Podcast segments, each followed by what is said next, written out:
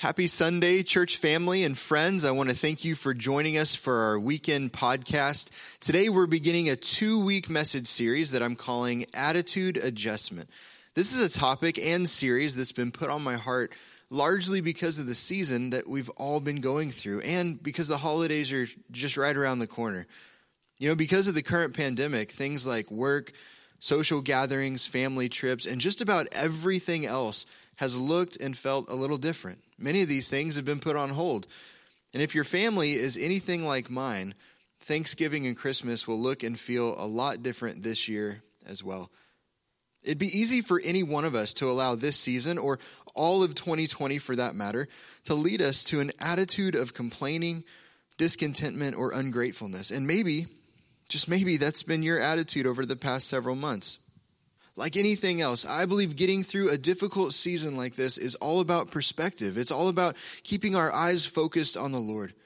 And I truly believe with all of my heart that God wants us to allow His Word to give us the right kind of perspective, to give us an attitude adjustment.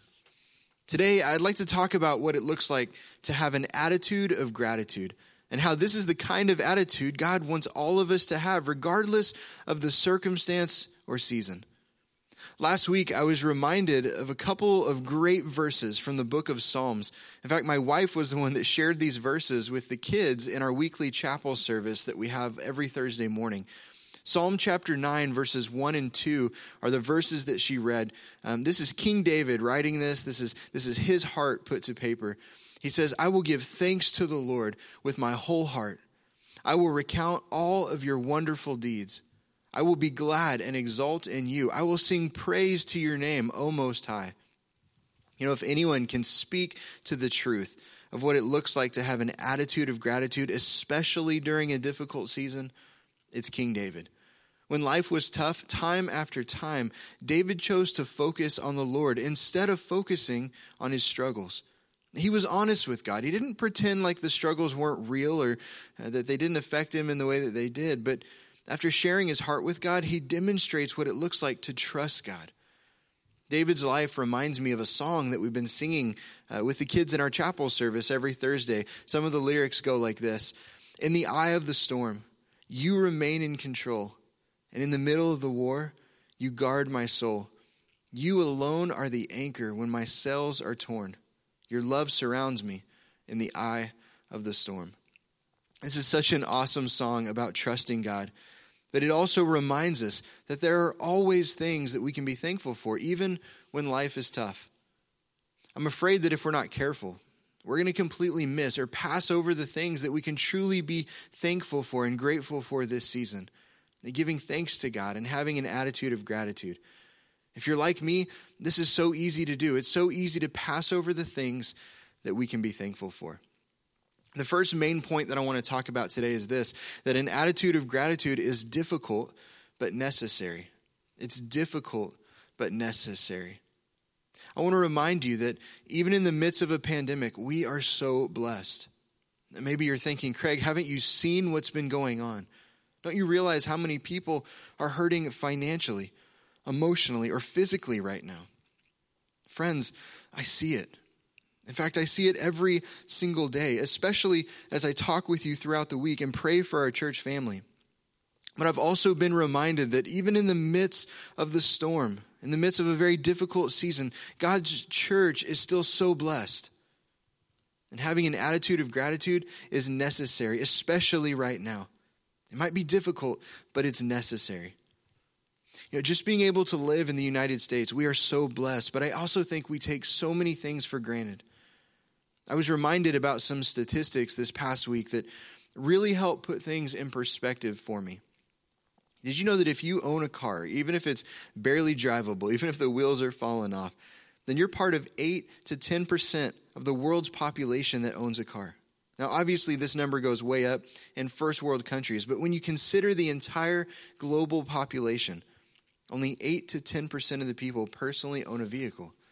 If you have a house that you live in, you know, a solid roof over your head, then you're part of only 50% of the world's population that has a safe place to sleep at night.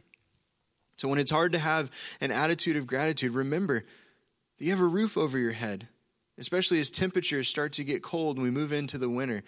I think my friends and family back home in Oklahoma, they think we moved to the Arctic. And I thought we were moving to the Arctic too when we made this decision to move here.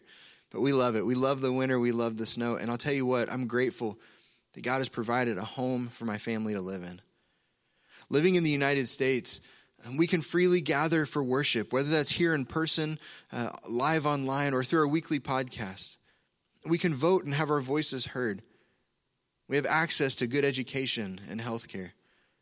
Our kids have access to clean drinking water. In fact, right down the hall from where I'm recording this podcast, we have a water fountain. You walk up to it, push the button, and clean water comes out. It's amazing. Our kids have access to good food and safe neighborhoods. This wasn't the case when I went to Haiti on a mission trip in 2013. It was right after the, the major earthquake they had. And just to get clean drinking water, they had to have water pouches delivered through various organizations. You couldn't just go out and get a drink if you were thirsty. Friends, there are so many things that we can be thankful for. Writing to Christians in Thessalonica, this is a young church. The Apostle Paul says these words in 1 Thessalonians 5, verses 16 through 18. He says, Rejoice always, pray continually, give thanks in all circumstances, for this is God's will for you in Christ Jesus.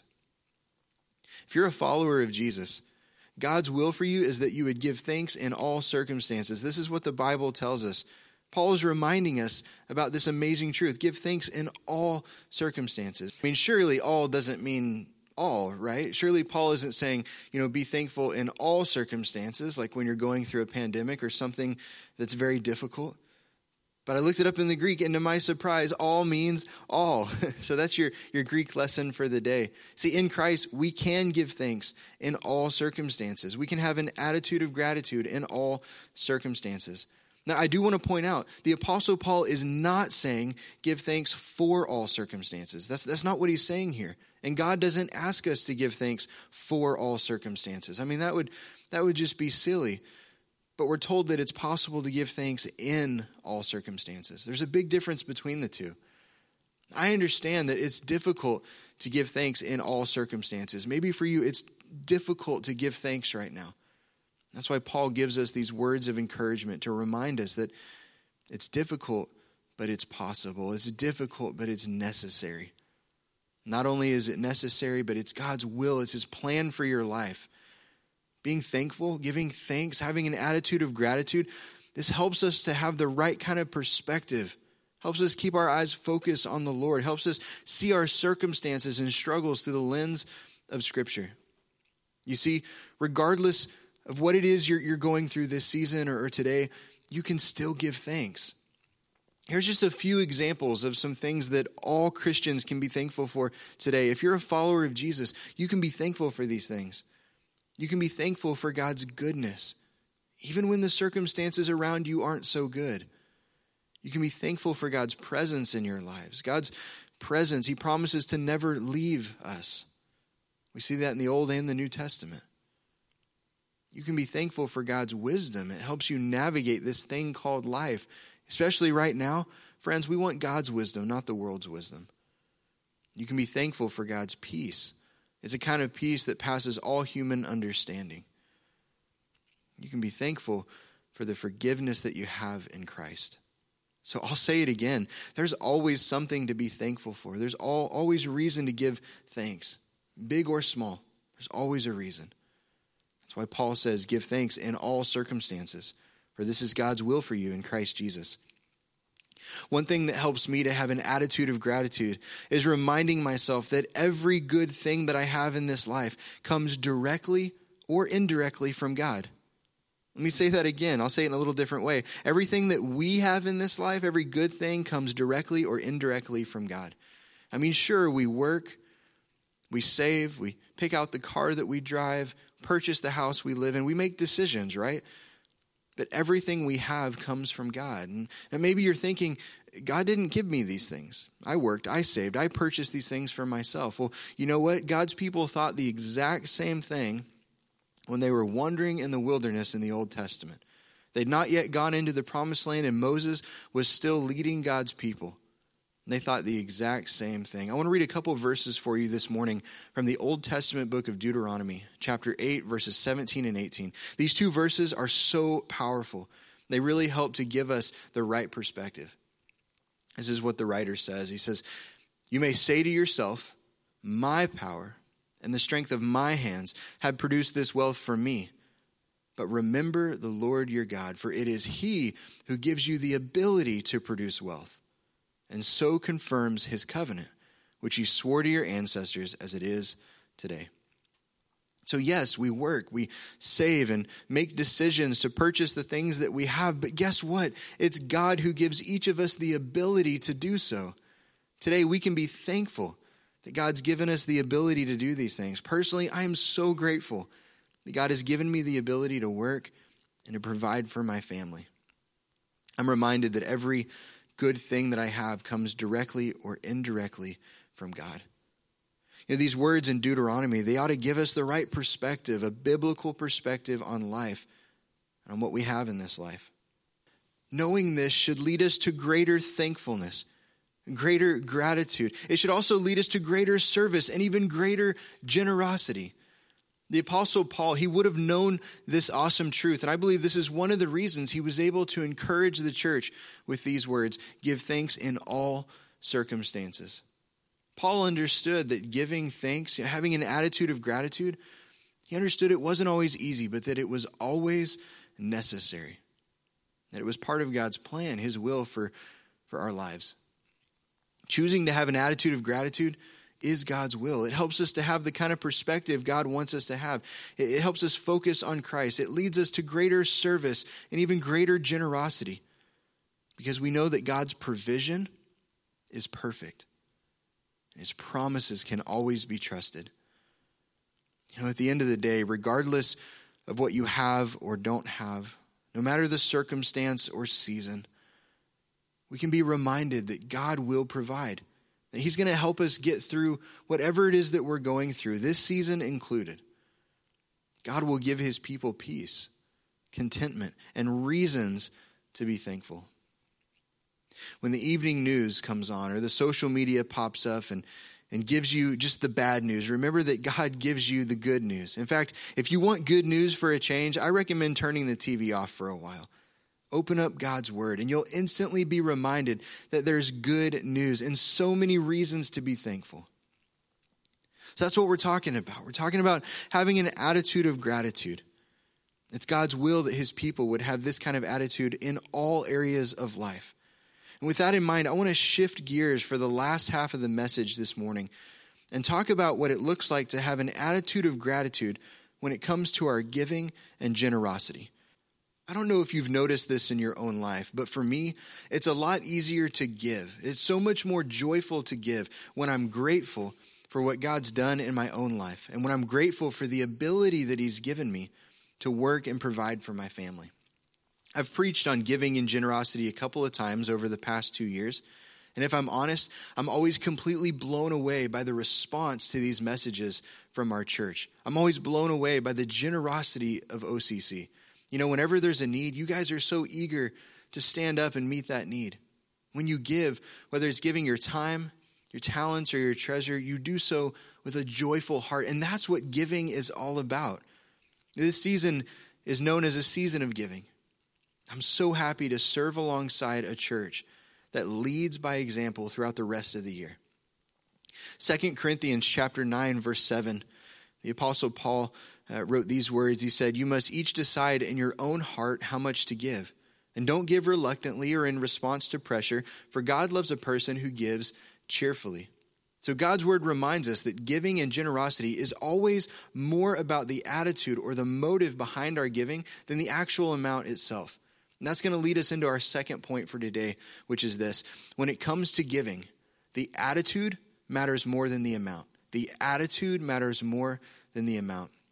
I've said this before, and I'll say it again. If, if you're ever reluctant to give to the church, or if you feel like you're only giving because you feel pressured to do so, then please don't give. God's word tells us that we should each decide in our own heart how much to give. So, giving and generosity is a heart issue, it's an attitude issue.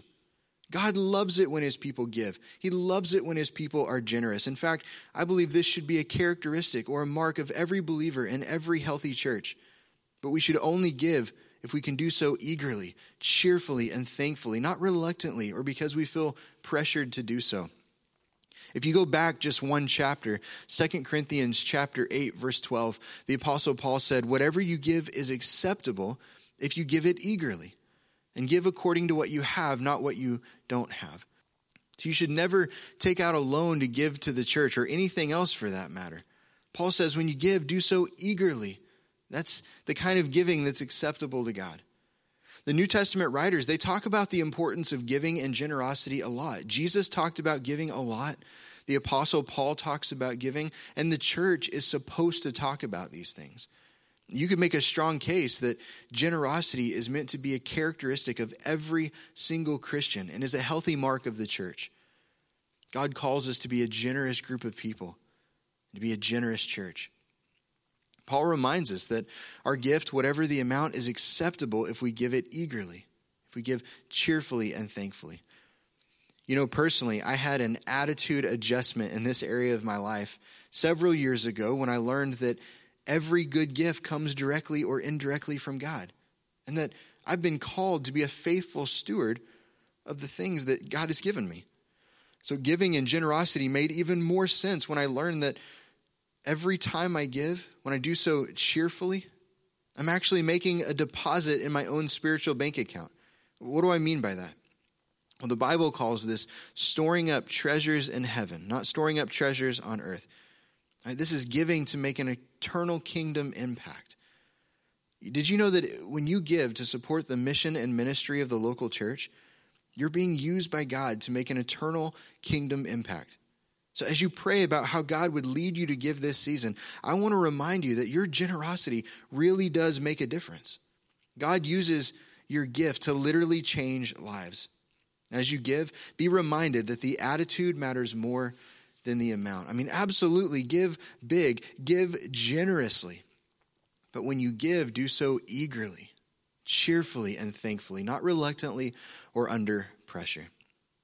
And that leads us to the third and final point today, and that is this we give to what we love, and we love what we give to. Let me say that again. We give to what we love, and we love what we give to. This is such a great principle to remember when it comes to giving and generosity, especially in the local church. Think about that statement for just a moment. You give to what you love, and you love what you give to. I don't know about you, but this is definitely true in my own life. When I hear a statement like this, I, I can't help but be reminded of John 3:16. I think the most well-known, the most famous verse in the New Testament. John writes, "For God so loved the world that he gave his one and only son, that whoever believes in him shall not perish but have eternal life." God so loved the world that he gave. See, we give to what we love and we love what we give to. God so loved the world that he gave his one and only son. I, I think it's great to know about God's love. You know, that's a good thing. But it's an even greater thing to know that God loves you. I have a question for you today. Do you know that? Do you believe that? Do you just know about God's love, or do you know that God loves you? You could say, God so loved you that he gave his one and only Son. The greatest example that we have of giving and generosity is found in this one verse. For God so loved the world that he gave his one and only Son, that whoever believes in him shall not perish, but have eternal life. Matthew chapter 6, verse 21 says, For where your treasure is, there your heart will be also. See, what we love and what we treasure, there our heart will be. If we turn this around, we learn where our heart is at is what we'll treasure and love. My, my mentor, a guy by the name of Paul Cunningham, he's a pastor in Oklahoma City. He loves to say this. He says, Show me your checkbook or your bank account, and I'll show you where your heart is at. There's, there's a lot of truth in a statement like this. I know there is in my life. Young parents, there's a reason why our kids cost so much money. you know, between the diapers, sports fees, school supplies, clothing, Christmas gifts, whatever it is. It's a wonder that we ever have anything left. And I know this as good as anyone. I have four kids. But we give to our kids, we do all these things, not because we have to, but because we love our kids. You know, if you ever heard a parent complaining about any one of these things, I think you'd think, well, well that's just awful. We give to our kids because we love our kids. And because we love them, we give to them. This third truth is such an important principle about giving. Again, especially when it comes to giving to the mission and ministry of the local church. Because we love the Lord, we give. Because we love the ministry of this church, we give. Because we love to see lives transformed for Christ, we give. We love the Lord, we love the church, and we love to see lives changed. Those are great reasons to give. As I wrap things up today, I want to share an important truth with you. You may be tempted to believe that what you give and how you serve doesn't really make that big of a difference, that it doesn't matter that much. You may also be tempted to believe that the church is doing just fine with the amount of volunteers that we have and with where we're at with our giving this season. But neither one of these things are true.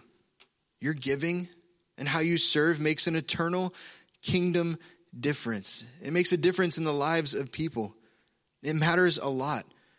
We always need more people to, to serve, to use their gifts for the glory of God. We all always need people to come together and, and give as the Lord leads. Your giving, your generosity helps us achieve the mission that God's given us, the mission to make more and better disciples. And when you give eagerly, cheerfully, and thankfully, it means a lot. It helps us accomplish the mission. As we serve together, as we give individually and as families, as the Lord leads, collectively we help the church achieve its mission. But it takes all of us working together in this area. Today, we can be reminded about some important truths. The first thing is that God's will for all of his people is that we would give thanks in all circumstances. He wants us to have an attitude of gratitude. Do you need an attitude adjustment this season? If so, allow God to go to work in your life. Because regardless of the situation or season, there are always things to be thankful for. Secondly, when it comes to having an attitude of gratitude, especially in our giving, and generosity, the attitude matters so much more than the amount. As you give, give eagerly, cheerfully, and thankfully. And finally, what we give to is a reflection of what we love and treasure in our own hearts. Ask God to help you have an attitude adjustment in this area, especially if you've recognized a need for a change. I want to wish all of our families a happy Thanksgiving. I'm going to be praying for you this week and over the holidays. I'm going to pray for health, especially in the midst of a pandemic. I'm going to pray that you would have the joy of the Lord and that this would be a season where, as a church, as families, and as individuals, we more closely focus on Christ.